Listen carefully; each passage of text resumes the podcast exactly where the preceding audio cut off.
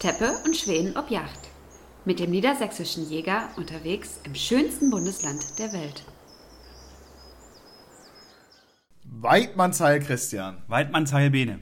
Wir sind noch in voller Montur, Jagdmontur, kommen direkt von einer Maisdrückjagd und ich hatte ja in der Vergangenheit schon ein paar Erlebnisse bei diesen Jagden, die grenzwertig waren, möchte ich behaupten. Deswegen gibt es einige Vorschriften bei diesen Jagden und ich finde, das ist auch gut so. Naja, grenzwertig ist ja heute gar nichts gewesen. Das fing ja schon mit der Begrüßung an. Das war wirklich alles völlig akkurat.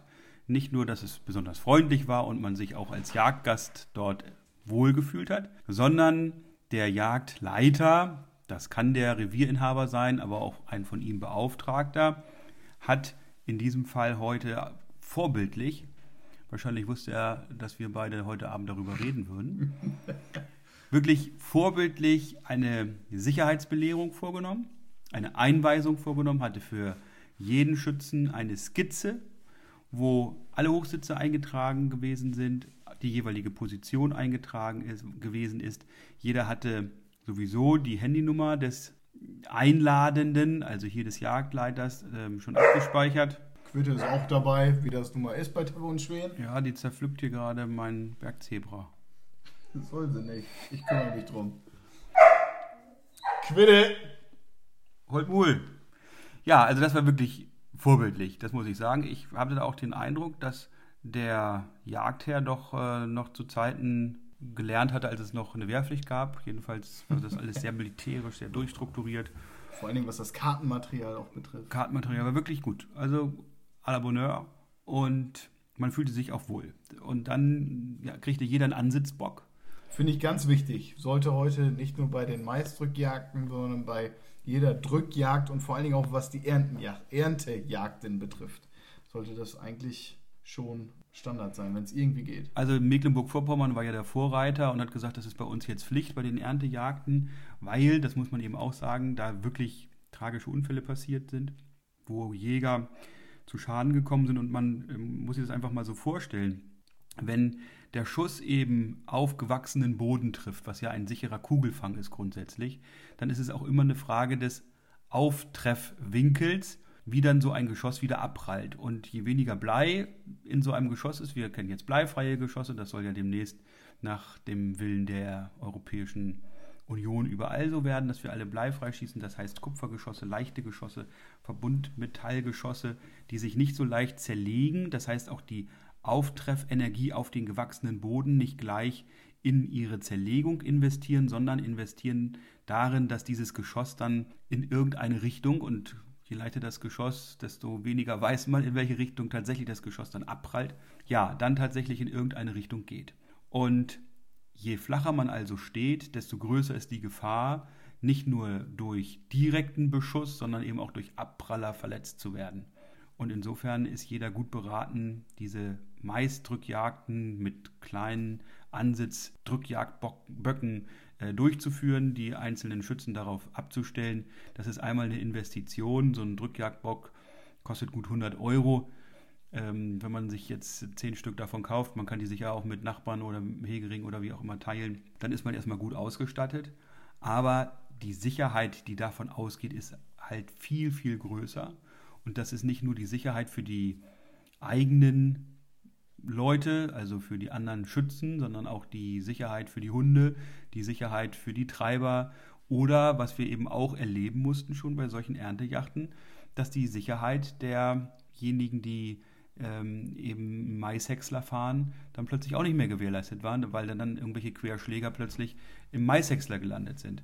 Da hat schon wirklich furchtbare Szenen gegeben und da kann man eigentlich nur an den ja, Verstand der jeweiligen Jagdleiter und auch an die Verantwortung dieser Jagdleiter appellieren, dass man eben solche mhm, Ansitzböcke aufstellt, um nicht nachher Gefahr zu laufen, wenn dann eben was passiert, selber als Jagdleiter, als Verantwortlicher in Anspruch genommen zu werden. Und das gilt nicht nur für die Haftpflichtversicherung, sondern eben möglicherweise auch im Hinblick auf eine fahrlässige Körperverletzung, fahrlässige Tötung wenn solche Ermittlungsverfahren sind, wird der Jagdschein nicht verlängert, bis das Verfahren erledigt ist.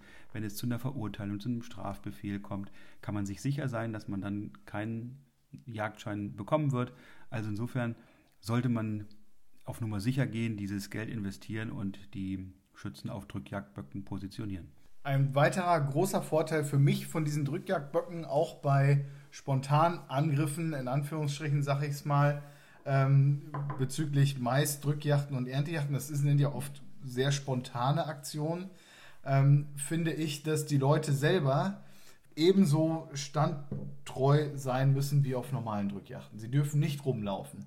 Und wenn man das vom Boden aus macht, habe ich schon oft gesehen, okay, der meint einer, ich müsste entweder mitziehen oder ich müsste vielleicht doch nochmal 50 Meter in die eine Richtung laufen, 50 Meter in die andere Richtung laufen. Und wie du gerade eben schon gesagt hast, ähm, das äh, kann nur von Vorteil sein, diese Drückjagdböcke ähm, zu verwenden. Wir kommen gleich noch zu den weiteren Ausrüstungsgegenständen, die wir für so eine Drückjagd brauchen, aber erst nochmal zu der Auswahl der Schützen, was ich auch ganz spannend finde.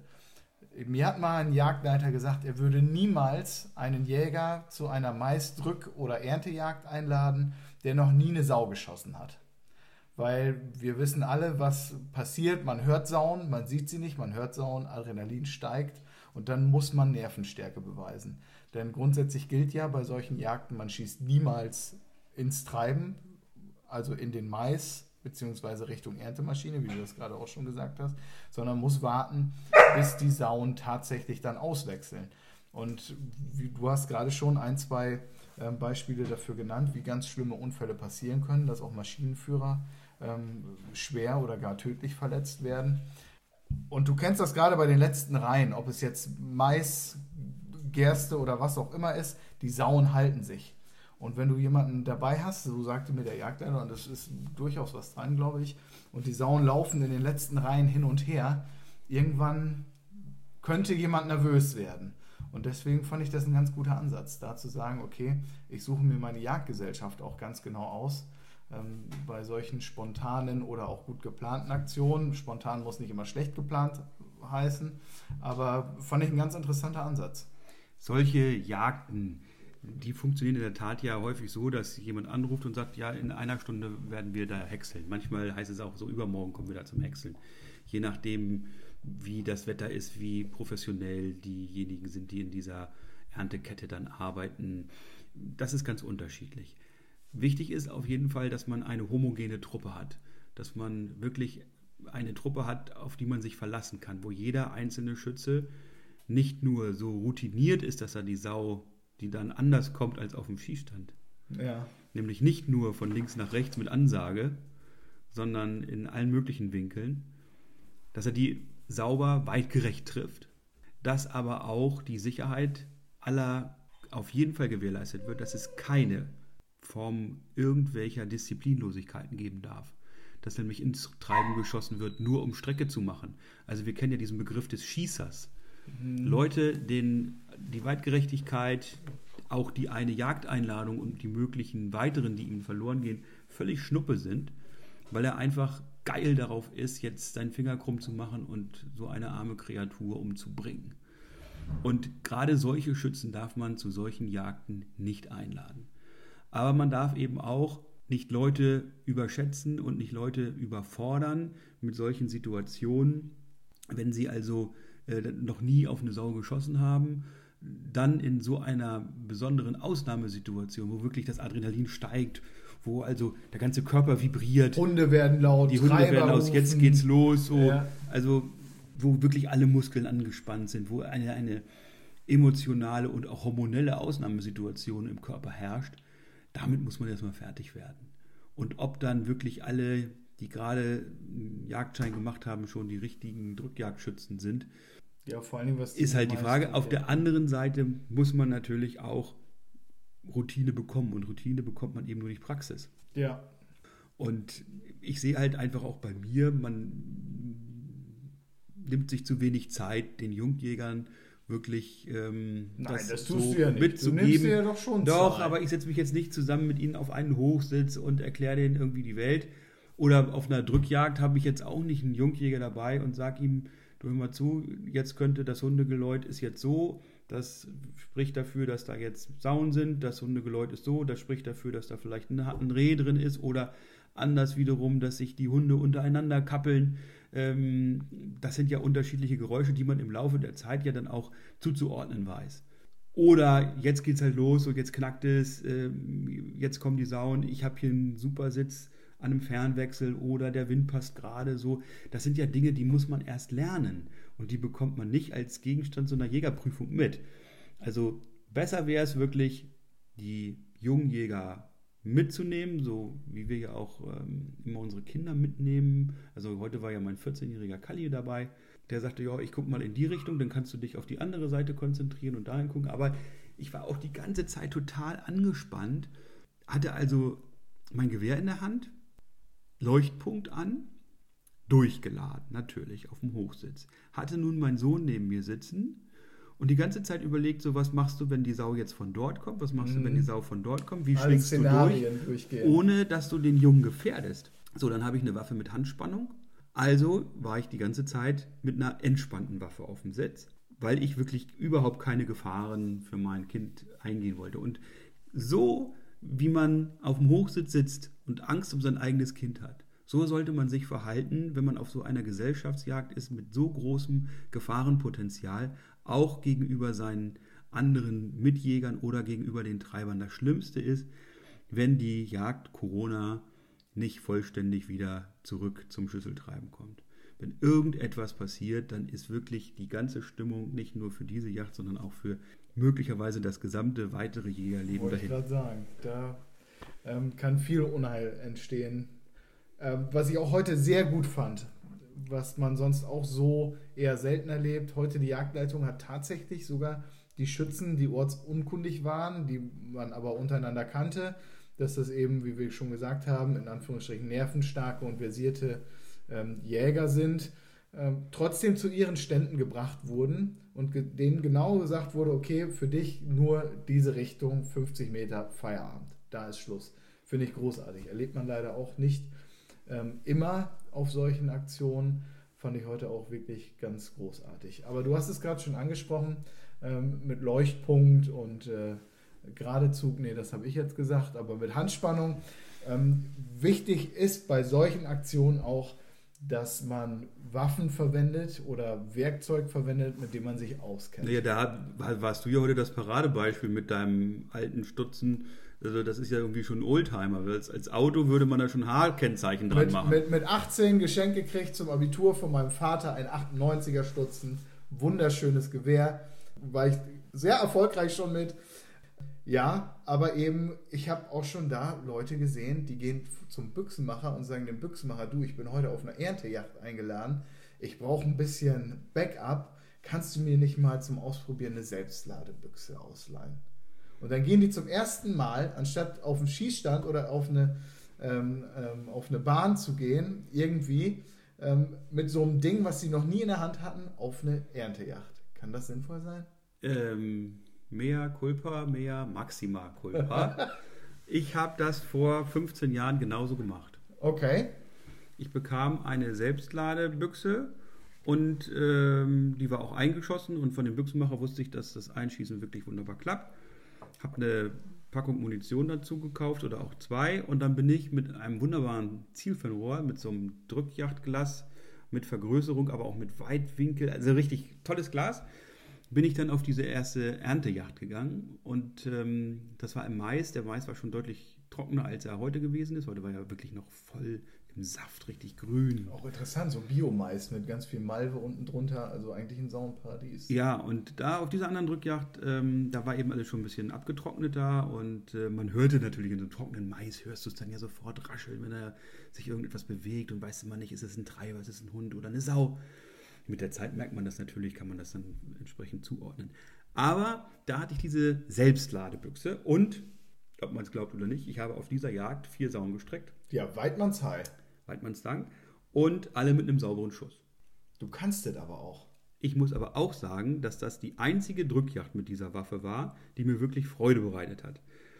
Ansonsten, ich bin jetzt nicht so der große Waffenpfleger. Du bist ja auch kein großer Selbstlade.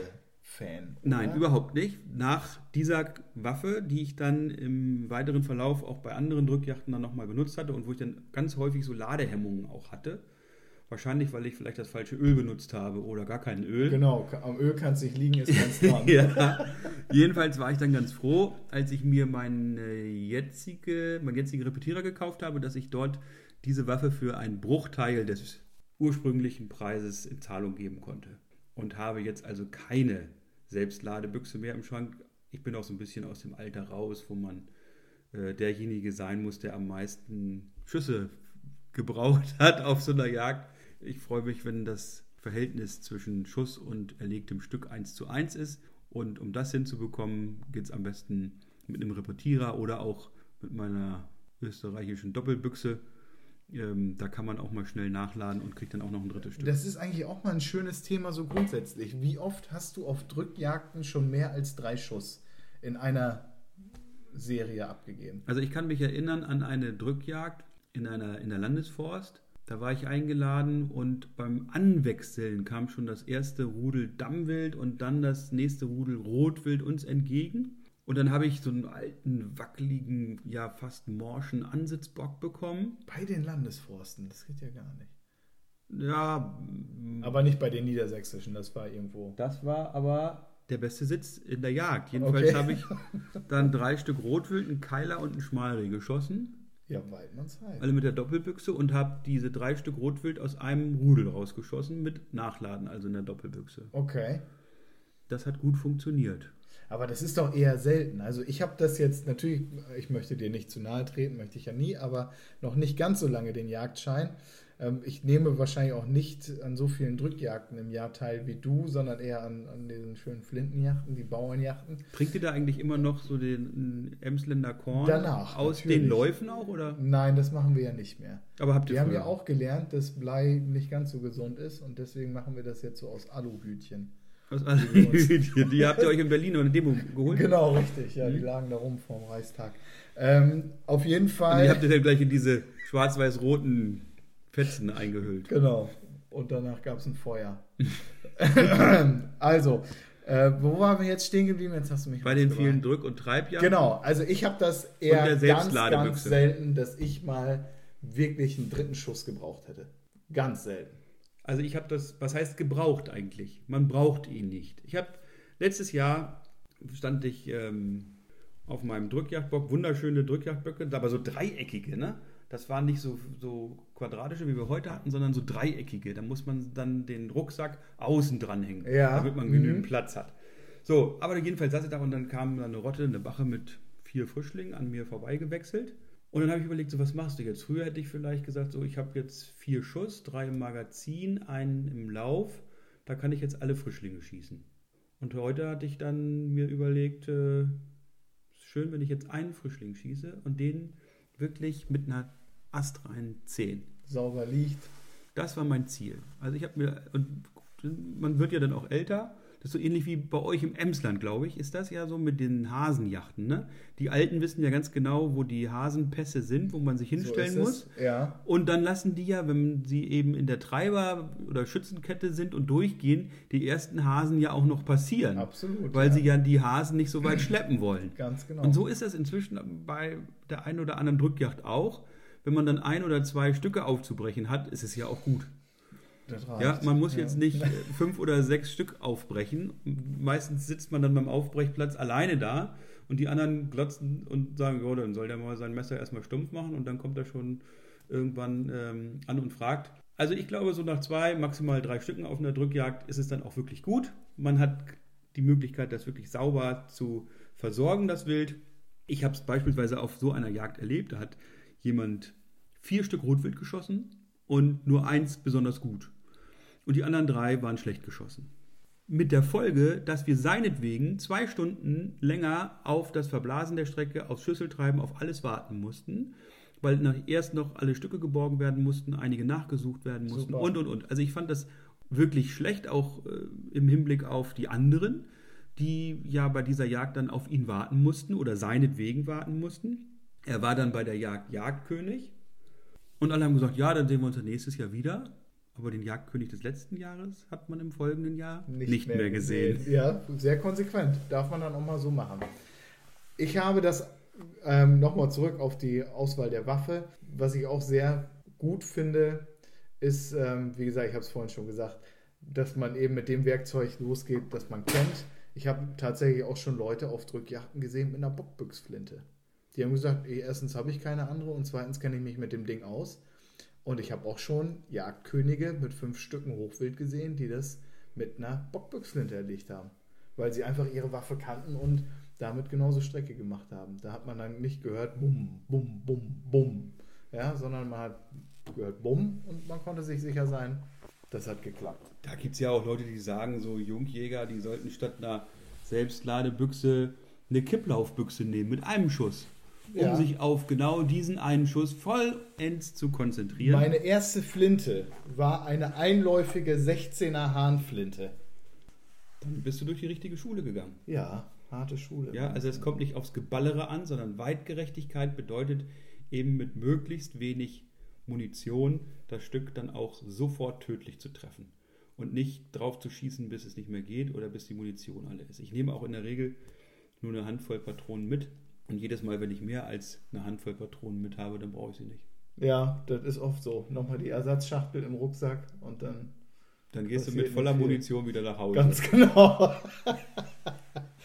ja, was brauchen wir noch für die Maisdrückjagd? Also ich hatte heute mal wieder so Hörgeräte, also diese in ähm, ihr in ihr äh, Gehör Gehörschutz dabei. Gehörschutz. Gehörschutz. Very americanisch. Also in ihr Gehörschutz. Und wie heißt das denn, wenn das draußen aufliegt, diese Mickey-Mäuse? Out ear. Out ear und in ear. I'm a native.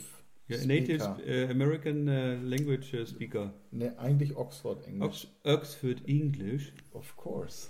Okay. Ich war auch, als ich in Amerika im Schüleraustausch war und dann wieder zurückkam, ich natürlich auch völlig versaut mit meinem Englischen. Ähm, da sprach ich dann eher so ein Nicht nur mit deinem Englischen. So ein Bra doch, doch. Nein, das war wirklich witzig. Kurzer Abstecher. Ähm, das, das Wasser, was ich hier eingeschenkt habe, war natürlich kein Wasser. Und so war das auch in Amerika. Immer wenn ich von der Schule, von der Highschool, dann zu meiner Gastmutti kam, fragte sie mich, Honey, do you want a beer? Also, Liebling, möchtest du ein Bier? trinken? Und ähm, wir hatten in dem, in dem Ort, in dem wir lebten, das waren irgendwie so ähm, 1300 Einwohner, 16 Kirchen. So typisch Ja. für den Westen Amerikas. Ähnlich wie im Emsland. Ganz, ja, nur, dass es da nicht alles Katholiken sind, sondern da gibt es ja ganz viele verschiedene Glaubensgemeinschaften. Im Emsland wird das ja quasi, Gibt es nur eine. gibt es, glaube ich, nur eine. Ja. Ne? Andere lasst ihr auch noch nicht zu, ne? Nein. Okay, hier ist es ja anders. Wir haben eine Kirche nebenan und äh, hier dürfen aber auch Katholiken her. Nach West, äh, nach Ostniedersachsen. Ja, ich, Du bist ja herzlich willkommen immer. das, ja, das Ne? stimmt. Also jedenfalls da war das ja noch viel. Da gibt es Methodisten und ähm, Baptisten. Also ganz, wild, ganz wirre Dinge, Ganz die, man, wilde. die man hier also gar nicht so ähm, nachvollziehen konnte. Und äh, wir waren auch natürlich auf Jagd dort auch gemeinsam. Also die ähm, Schüler in der Highschool kamen dann mit ihren Pickups zur Schule, hatten dann hinten so ihre Flinten im Pickup schon drin und gingen dann erstmal zum Unterricht und nach dem Unterricht fuhren sie dann eben los und jagten. Und da war ich dann dabei und dann haben wir Fasanen und sowas gejagt. Und anschließend gingen wir dann ähm, mit unseren Gasteltern in den Liquor Store. Da kannst du ja äh, richtigen Schnaps nicht im Supermarkt kaufen und dann haben wir dann Tequila, Whisky und solche Sachen gekauft. Und das gab es aber nur bei uns, in meinem Haushalt. Äh, die anderen waren alle so gläubig, dass da also Alkohol völlig verpönt gewesen ist. Und dann konnten wir auch ähm, die Strecke dann nicht, zwar nicht verblasen, aber wenigstens tot trinken. Sehr gut. Also hat viel, viel Freude gemacht, auch in Amerika. Und ähm, ich finde, diese amerikanischen oder englischen Begrifflichkeiten sind ja heute aktuell und man benutzt sie, aber man sollte sie auch richtig verwenden. Und äh, also jedenfalls hatte ich heute diese In-Ohr-Gehörschützer und äh, das hat eigentlich ganz gut funktioniert. Jedenfalls habe ich wunderbar gehört. Ähm, ich habe jetzt allerdings die Dämpfungsleistung nicht so mitbekommen, weil ich ja wie alle anderen eben auch heute keinen Schuss abgegeben habe. ja. Aber nach einer gewissen Zeit fing das so an, ein bisschen zu jucken. So. Ich bekomme ja tatsächlich Kopfschmerzen davon. Also ich habe Bist ja du sicher, dass das von den Immer. Gehörschützern kommt Ja. oder vom Alkohol? vom Alkohol während der Yacht? Um Himmels Willen. Ne, vom. Abend davor, aber du rauchst ja auch. Ja, aber ja nur um zu gucken, wo der Wind herkommt. Auf jeden Fall sind wir jetzt dabei. Eine Waffe, die man kennt, brauchen wir für die Ausrüstung. Ein Gehörschutz. Ein Gehörschutz. Ich habe heute auch Nachbar, Signalkleidung ist eh Standard. Also Brust und Rücken heißt es in der UVV-Jagd. Ja. Ja, also es reicht so ein Lappen, den man sich vorne und hinten quasi drüber schiebt, dass man also ähm, keine Weste trägt, sondern äh, gab früher solche, solche Westen, die man eigentlich, man den Kopf durchsteckte, wie so ein Poncho. Ja. Und ähm, das reicht nach der UVV an und für sich aus. Man kann nur noch ein Hutband tragen oder ich hatte heute so einen Pulli in Orange Müllwerkerfarbe an. Ja. Ähm, ich finde das nicht immer so hübsch, muss ich ehrlich sagen, aber Sicherheit geht halt vor. Und mein Nachbarschütze hatte, gut, der war auch schon drei Tage älter als ich, ein Sitzkissen dabei. So aus Filz. Kann man haben, muss ich noch nicht. Aber jetzt, wenn es ein bisschen kälter wird, ist es auch ganz angenehm, wenn man länger sitzt, auch so ein Sitzkissen dabei zu haben. Ich frage mich ja immer, was die Leute in so einem Rucksack haben, wenn die auf so, ein, auf so Aktionen gehen. Heute, was war das, anderthalb Stunden? Brauche ich da einen Rucksack, wo man denkt, okay, du könntest jetzt auch eine Alpenüberquerung durchstehen? Verstehe ich nicht. Ja, das sind auch die Leute, die sich Essen und Trinken mit äh, zum Ansitz nehmen. Okay. Ich finde ja, sowas braucht man nicht. Ich habe allerdings neulich meinem Freund ähm, so eine Flasche geschenkt. Die gibt es inzwischen auch für Jäger, die man sonst im Krankenhaus hat, so nach OP, wenn man nicht aufstehen darf. Diese Enten, wie nennt man die Enten? Ich glaube Enten. Ja. Und es gibt ja Leute, die haben so ein bisschen schwache Blase. Den sollte man nicht empfehlen, dann auch noch äh, eine Kanne Tee mit auf den Hose zu nehmen. Stattdessen empfiehlt sich vielleicht mal so eine Ente mitzunehmen. Gaut für die Prostata. ja, auf ihr, gut, also. Auch das kann sich in so einem Rucksack befinden. Ja. Dann, auf was man auf jeden Fall in den Rucksack packen muss, ist natürlich ein Messer. Zum Messer. Aufbrechen. Ich nehme da nicht nur immer nur ein Messer, sondern auch eine Säge. Dann habe ich auch immer zwei Drehhaken dabei, damit ich das Stück direkt am Ansitzbock aufbrechen kann. Im Hängen. Im Hängen, mit dem Haupt nach unten. Also ich, ich habe ja auch die besten Resultate, wenn man eben die Jagdausstattung nicht komplett hat. Das stimmt. Ja, also am besten geht man mit Hausschuhen los. Thema. Ja? ja. Wenn du wirklich perfekt ausgestattet bist, alles hast, Wildträger hinten dran. nimmst du alles wieder mit nach Hause. Ja, Fehlt dir aber das Wichtigste, ein Messer oder vernünftiges Schuhzeug, machst du Strecke ohne Ende. ja, das stimmt. Das. Und deshalb ist es auch nicht, wie, wie gesagt, neulich hatte ich irgendwie ähm, drei Schuss dabei und dann hatte ich ähm, jede Menge Nilgänse auf dem Teich. Ja, dann schießt man halt dreimal und dann ist gut. ja. Dann freut man sich darüber, dass man seinen Vorrat leer geschossen hat und, Und man, wenn du die Patronentasche dabei gehabt hättest, dann hätte ich vielleicht gar keine getroffen. wären sie gar oder sie wären gar nicht da gewesen. Mhm. Kannst So, du haben. Kannst du alles haben. Jedenfalls, Gehörschutz ist wichtig, Messer ist wichtig, solche Haken zum Aufbrechen sind wichtig, wenn es direkt vor Ort aufgebrochen werden soll. Wichtig ist auch aber auch zuzuhören bei der Freigabe. Was ist Oh. eigentlich frei? ja. In einigen Forsten beispielsweise ist ja nicht frei, einen Fuchs zu erlegen wegen der Mäuse. Mhm. Das ist uns auch schon mal passiert. Ähm, wenn man dann beispielsweise zu spät zur Ansage kommt und man hat dann nicht mitbekommen, ob äh, Füchse auch frei sind. Oder gibt es eine Begrenzung? Wir schießen ja heute nicht mehr nach dem Lüneburger Modell wie früher, wobei 40, 50, 50 Kilo waren das, glaube ich, 50, 50 Kilo dann Schluss ist, sondern es werden ja heute Sauen geschossen. In der Regel werden alle Sauen freigegeben mit Ausnahme, Ausnahme führender Bachen. Dann sollte man sich eben anhören, ähm, wie ist das mit Rehwild, in welcher Gestalt wird es geschossen, also nur unter Einzeljagdbedingungen, das heißt dann also wirklich, wenn das Stück steht, wenn man eine Auflage hat, dann darf man erst auf ein Stück Rehwild schießen und nicht hochflüchtiges Rehwild bejagen, das ist auch ein No-Go, denn warum sagt man das? Anders als bei einer 50, 60 Kilo Sau, wo natürlich jede Menge Wildbrett dran ist, sind bei den ähm, Rehen die Edelstücke begrenzt. Und wenn man dann den Rücken noch kaputt schießt, oder am besten noch den Rücken und die Keulen kaputt schießt, ja, dann kann man das Stück gleich völlig verwerfen und das hat wiederum mit Weitgerechtigkeit so gar nichts zu tun. Absolut, ja. Also auch da wichtig ist zuzuhören, auch beim Raubwild. Und wenn der Jagdherr eben Füchse nicht freigibt, dann werden keine Füchse geschossen. Wobei ich das als ähm, Emsländer ja nicht verstehen kann. Ja, also zum Aufbrechen brauchen wir alles. Ein Messer, eine Messer, Säge, Drehhaken am besten, Einweghandschuhe. Trichinenbecher. Wenn die, ja, nee, Yachtleitung hält das bereit, ne? Die Trichinenbecher sollte, braucht man nicht dabei zu haben. Aber ein paar Handschuhe, gegebenenfalls auch ein bisschen Desinfektionsmittel oder ein paar äh, Taschentücher, dass man sich die Hände nochmal sauber machen kann. Falls man eben das eine Paar Handschuhe dann nicht ausgereicht hat oder es gerissen ist. Alles, was wir zum Aufbrechen brauchen, haben wir jetzt. Und dann brauchen wir eigentlich nur Geduld und Nervenstärke. Disziplin. Ja. Und ein Punkt ist immer noch völlig im Schwange. Nämlich der, was passiert, wenn man ein Stück beschossen hat. Es ist aber nicht verendet. Es leidet. Und gleichzeitig sagt der Jagdleiter, es wird nicht zwischendurch abgebaumt. Jeder bleibt auf seinem Sitz. Angeschossenes Wild wird nur durch die Hundeführer versorgt. Ja. Ich hatte die Situation, habe nicht selber auf eine Sau geschossen, sondern mein Nachbar, aber die Sau steckte neben mir im Bestand, schon viele Jahre her. Und der Jagdleiter hatte ausdrücklich gesagt, niemand verlässt den Sitz, sondern wartet darauf, dass die Hundeführer kommen. Wir hatten jetzt kürzlich, ich glaube letztes Jahr war das ähm, Ermittlungsverfahren durch das, die Staatsanwaltschaft Stendal, wo eben auch ein Strafbefehl beantragt worden war gegen einen Jäger, der ein in seiner Nähe verendetes, aber erst nach 20 Minuten verendetes Wildschwein nicht erlöst hat. Und hier muss man sich nicht nur weitgerecht, sondern auch tierschutzgerecht und im Sinne der Unfallverhütungsvorschriften korrekt verhalten. Und das korrekte Verhalten kann dann in so einem Fall nur sein, dass man unverzüglich den Jagdleiter anruft und der dann entscheidet, ob er nun die Jagd unterbricht aus Tierschutzgründen, um dann dieses Stück abzufangen, oder ob er sofort selber dorthin geht oder jemanden entsendet, oder dem Schützen sagt, du darfst jetzt vom Sitz runter, um das Stück zu erlösen, und er in der Zwischenzeit Signal gibt, dass eben alle anderen aufpassen müssen und jetzt nicht dorthin schießen.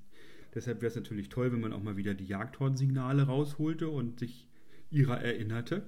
Aber die Verantwortung, die der Jagdleiter hat, ist enorm. Er macht sich ganz schnell strafbar, er handelt schnell ordnungswidrig, er kann ganz schnell auch privathaftend äh, äh, in der Verantwortung stehen, wenn also eben die Unfallverhütungsvorschriften nicht angewandt oder die Vorschriften dort nicht eingehalten werden. Das Ganze sollte man sorgfältig planen und wirklich im Umkehrschluss bedeutet das, nur die Leute einzuladen, die auch wirklich zuverlässig sind, die Gewähr dafür bieten, dass nichts passiert und dass sie wirklich alles daran setzen, eine sichere Jagd zu garantieren. Also ich möchte nochmal behaupten, dass wirklich 99,9 Prozent unserer Mitjägerinnen und Jäger wirklich zuverlässige Menschen sind. Das sollte nicht so rüberkommen, dass wir viele ähm, schwarze Schafe bei uns haben. Das wollte ich vorher nicht damit ausdrücken. Aber jetzt ganz in diesem konkreten Fall, den du genannt hast, das in Stendal, das ist abgeschlossen, das Verfahren? Oder? Also 99,9 Prozent heißt ja, dass einer auf 1000 immer noch ein schwarzes Schaf ist. Ja. Und das reicht ja. Das ist so, bei 300.000 Jägern, die wir inzwischen sind, sind das immerhin 300 schwarze Schafe unter den Jägern, die für böse Schlagzeilen und noch bösere Prozesse. Ich würde da nicht von Jägern, sondern von Jagdscheininhabern sprechen. Ja, da ist es aber auch wichtig, die, dass die Jäger untereinander auf solche Leute achten und alles daran setzen. Ich sag mal, für mich ist ja so die größte Persönlichkeit so ein Kreisjägermeister, der erfahrene. Jagdliches Vorbild. Jagdliches Vorbild, genau, der dann solche Leute sich mal zur Brust nimmt und auch dafür sorgt, dass die wieder auf Spur kommen. Absolut. Ganz wichtig, dass wir Jäger das auch untereinander klären können. Das war doch jetzt das Wort zum Sonntag. Es ist zwar morgen noch nicht Sonntag, aber das Wochenende naht. Zum Glück. Und insofern freue ich mich, dass wir heil angekommen sind. Die Hunde sind auch wieder fröhlich, wie man hört. Da haben sogar noch Elan, wollen gerne noch ein bisschen weiterspielen. Wer will denn bei uns schon nicht Hund sein? Unsere Frauen vielleicht, die werden nämlich noch besser behandelt. okay, wir dürfen zum Abschluss uns ganz herzlich fürs Zuhören bedanken. Und wir dürfen auch voller Stolz sagen, dass wir mittlerweile 80.000 Hörer erreichen mit diesem Podcast. Das hätten wir nicht für möglich gehalten und deswegen nochmal ein viel größeres Dankeschön. Ähm, es zeigt uns, dass euch so ein paar Dinge scheinbar gefallen, die wir von uns geben. Ähm, Christian, sag jetzt noch was Nettes. Ich möchte mich auch ganz herzlich bedanken, nicht nur bei den vielen fantastischen Zuhörerinnen und Zuhörern, sondern auch bei dir, lieber Bene, für diese unterhaltsamen und lehrreichen Gespräche. Das geht runter wie Öl. Heute Nacht werde ich gut schlafen. Das freut mich. Horrido. Joho.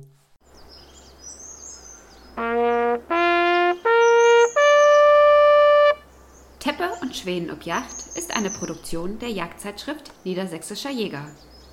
Mit freundlicher Unterstützung von Franconia und den VGH-Versicherungen.